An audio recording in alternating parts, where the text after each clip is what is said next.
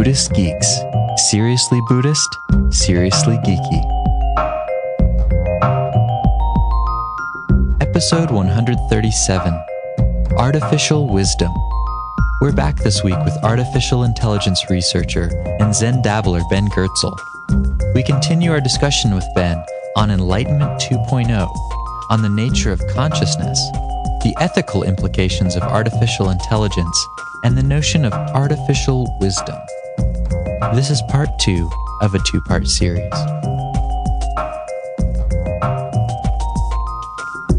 Buddhist Geeks is supported largely by the generosity of our listeners. If you like what we're doing, please consider making a one time or monthly recurring donation by visiting BuddhistGeeks.com forward slash donate.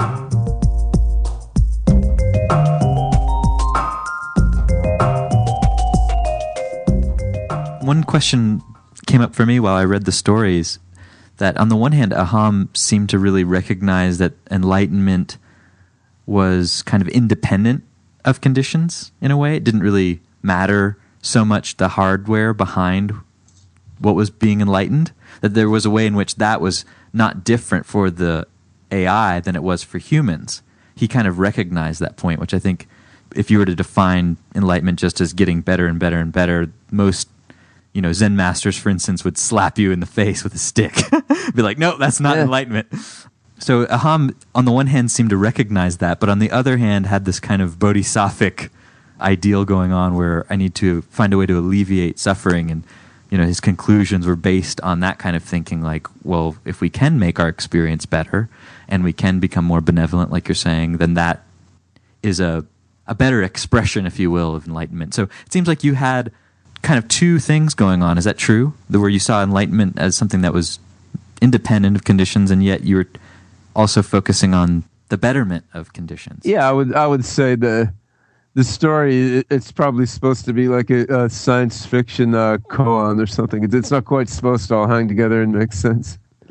But yeah, I think this ties in with the difference in the way I look at consciousness and awareness and experience compared to how most AI researchers look at it, which I think d- does come out of my background in, in Zen and other spiritual practices. So I, I organized this June in Hong Kong a, a workshop on machine consciousness, which was mostly AI researchers and roboticists, some psychologists. I was struck by how different my basic perspective on consciousness and experiences than most of these researchers. Because to me, my basic view is that awareness and consciousness is just everywhere and everything. Like that's the ground.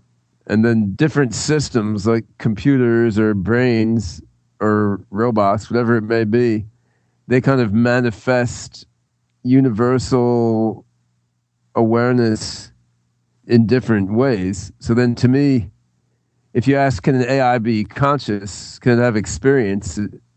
You're asking, like, can we configure matter in a way that will sort of manifest the universal awareness in the same sort of way that the human brain manifests awareness? And that's not the way AI people look at it by and large. AI people look at it like physical reality is the ground. You're building a physical system, and somehow the consciousness is like produced by that physical system. It seems related to a Buddhist perspective because every Buddhist that I talk to has a view that's roughly sort of like mine. Like, yeah, mi- mind and awareness are everywhere in everything. That's the basic thing. And then it comes out of different physical things in, in different ways. And you look at the physical world as being kind of less fundamental than than the mind and than experience. But that's totally not the way that most AI researchers look at it.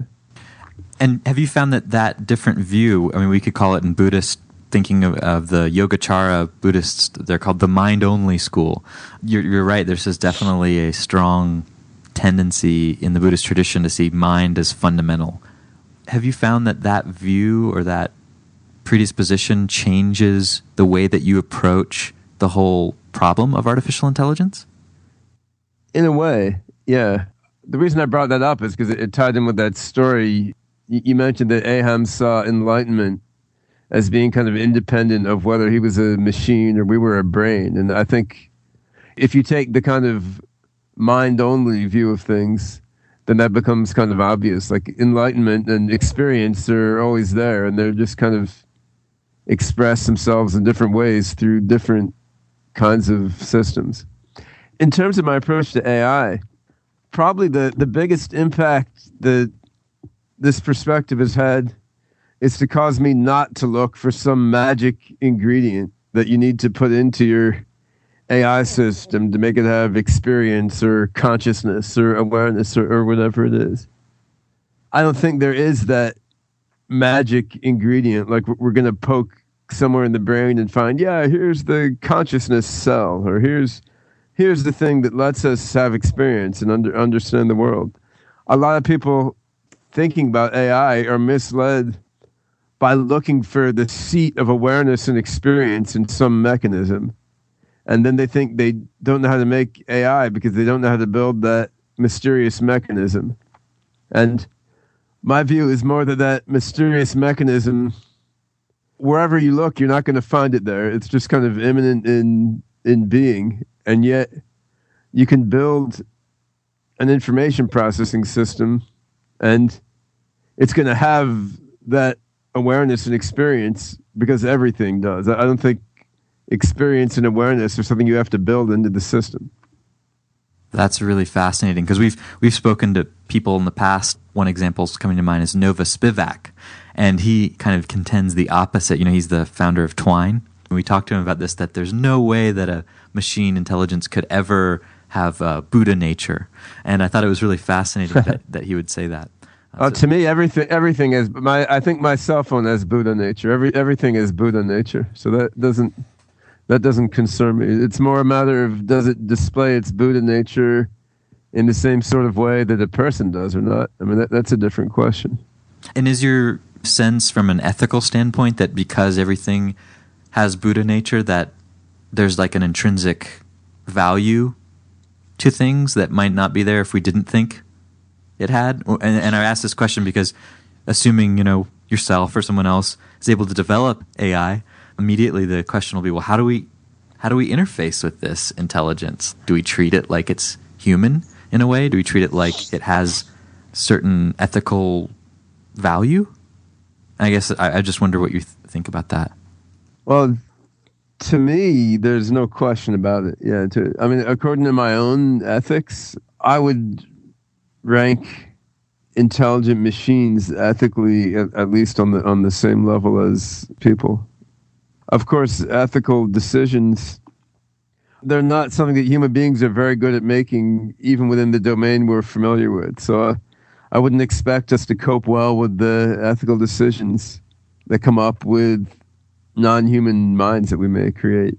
This is something I've often thought about AI as we focus on making AIs that are more intelligent than people, which I'm sure will be possible, but it should also be possible to make AIs that are more ethical, more compassionate, more empathetic than people. And that I kind mean, of ties back to the whole Enlightenment 2.0 story. Yeah, I think we can make AIs that are more compassionate or less compassionate than people. I mean, in a way, people are probably better at intelligence than compassion. You know what I mean?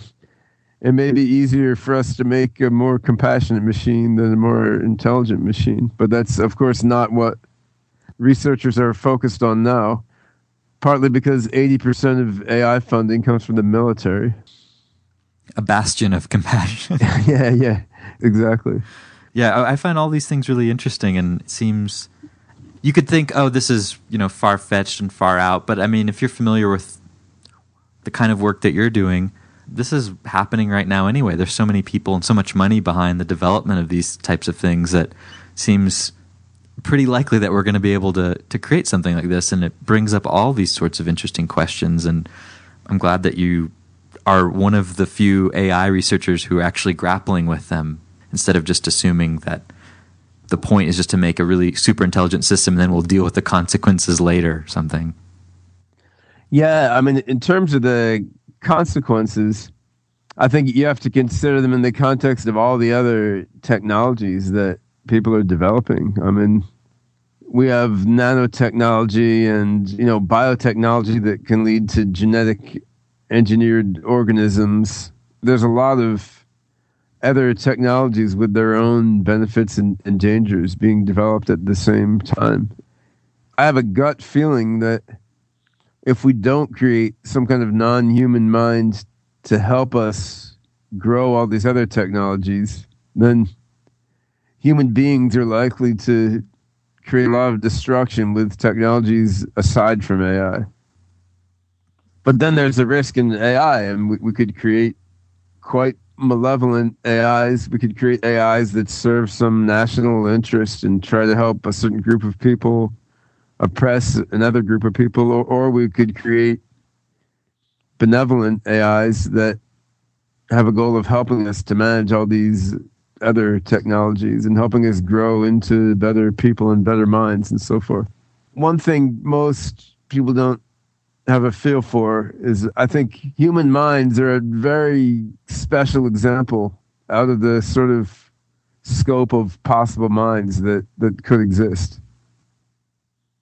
Hmm. So there's a, there's a lot of possibilities out there, and that holds in terms of our our states of experience and consciousness as well. I mean, in Zen and, and various other wisdom traditions, you can experience a lot of states of consciousness that most people don't even imagine exist. Right. On the other hand, all of those are probably a small subset of the states of consciousness that some non human mind could experience. There's a lot of things out there. Right. So you're saying different types of minds could have a whole different range of potential altered experiences or understandings. I would say so, and I'm I'm curious how many of those like I could experience and still have any sense of, of being me, which of course gets into a, a thorny question because I mean from a Zen perspective, like the sense of being me as an individual isn't necessarily so important anyway but I seem to be somewhat attached to it in practice. now, uh, w- one last question I had for you. You wrote a really interesting article called uh, Artificial Wisdom. Even in the article, you acknowledge, uh, at first, I thought artificial wisdom might just be kind of wordplay you know, on artificial intelligence. But you actually ended up exploring it further to see is there any difference between what we think of as intelligence and then what we call wisdom? And as you, I'm sure, really well aware of, wisdom is kind of a fundamental idea in all the different Buddhist traditions and probably all the wisdom traditions. I mean, there's a reason they're called wisdom traditions, I guess. Right. I was wondering if you could share with us kind of what some of the things are that you ran across as you explored this topic of the difference between wisdom and intelligence and how that relates maybe to the Buddhist ideals of wisdom. Yeah, one of the things that I've thought about a lot recently when thinking about the nature of wisdom is the the different kinds of memory that we have. So we, we have declarative memory, memory of facts and beliefs, procedural memory, which is how to do stuff, which is, is different because we sometimes will know how to do something without even being able to explain how. Then episodic memory, which is just our life history, everything we've been through and remember. And it seems that there's intelligence associated with each of these. In Western culture, we tend to value declarative knowledge and procedural knowledge a little more. I think in Oriental culture, episodic knowledge, just life history, and then collective history of a group of people is valued a lot more. And one of the things associated with wisdom, I think, is being able to bring all these together in a sort of synergetic way, like facts and beliefs, how to, and then experiences, and bringing all those together in a combined way, something most people don't do very well. And I, think it, it's something that more enlightened minds do a lot better than than I do or than most people do. Another thing that I think is is interesting in, in terms of wisdom and AIs is the ability to latch into experience and lessons going beyond yourself. Part of the meditative experience is a kind of oceanic feeling that you're just sort of part of a larger whole and you're tapping into this huge realm of patterns and experiences and forms that go beyond your individual self, which ties in with what Jung called the, the collective unconscious. And a lot of the wisdom you get from meditation kind of has to do with tapping into something beyond your individual self. And I think AIs should be able to do that in different ways than humans can. I mean, maybe in the same ways that humans can also. For human beings, mental telepathy doesn't work very well. I tend to believe that some kind of paranormal phenomena do exist, but it's clear we're not very good at them. They're they're limited in power if they do exist. Whereas for an AI, two AIs could swap experiences, thoughts, and feelings. They could just like open a channel from one guy's mind to another. You know, that's that's a pretty amazing thing. So I think AIs should have such a better ability to share with each other. They should be able to bring collective knowledge and wisdom to bear more than we can. They won't be trapped in their individual universes as rigidly as, as we tend to be. This kind of gets at what frustrated me about Zen and Buddhist practice overall. I felt like I could meditate and get into some really profound and enriching states. And then if I wanted to do science and like discover new things, I had to get out of those states of mind to be able to think really hard. Of course, you could ask, well, why did why was that important to me? Why did I want to think really hard? Why not just feel enlightened and peaceful? But for whatever reason, I was motivated to get out of those states of mind and think really hard and bang my head against the wall of hard science problems, which is frustrating and involves suffering as well as joy and has ups and downs and doesn't leave you feeling very enlightened most of the time. I would like to be able to have the most profound meditative bliss I ever had at the same time as making amazingly fast progress solving difficult science and engineering and math problems. And I'm not sure you can do that while being a human.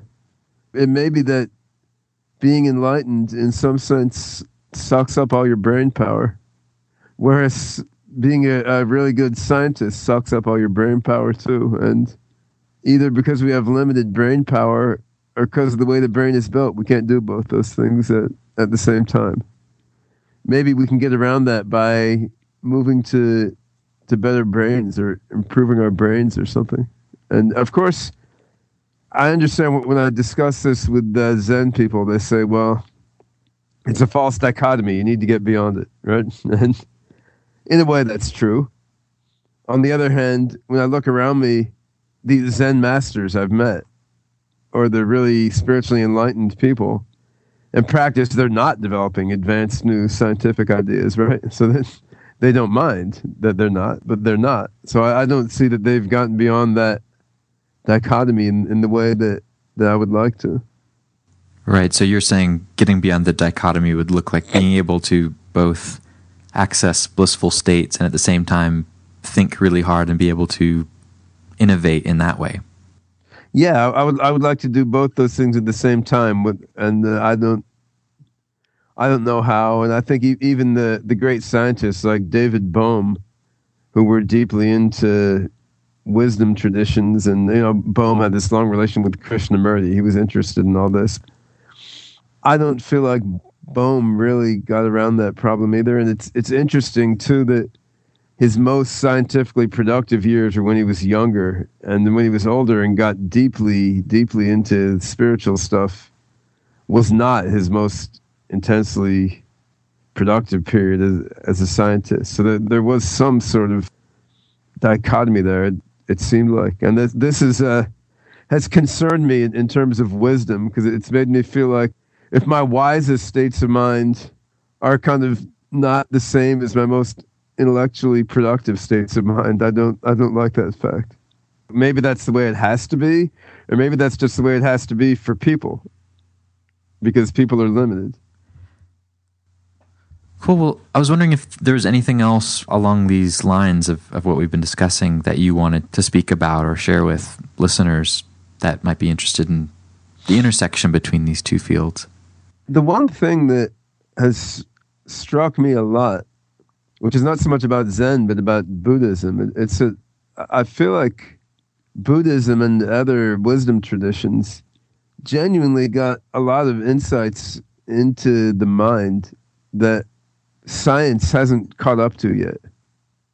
And I read stuff from Buddhist logicians, Dharmakirti and Dignaga, which are medieval Buddhist logicians. And I felt like these guys mapped out stuff about consciousness and the relations between different states of consciousness that, you know, modern psychologists and neuroscientists and AI guys haven't come close to getting those insights. My honest feeling is we would progress faster toward understanding the brain and mind and then building powerful and beneficial AIs if people studied that stuff at the same time as they study how the brain works and study computer science and algorithms and so forth. That doesn't really seem to happen, which is too bad. If there are listeners who are kind of working on AI or neuroscience and are spiritual practitioners, my call would be to think more about the insights into the mind that you can get from these wisdom traditions and can kind of synergize with scientific work.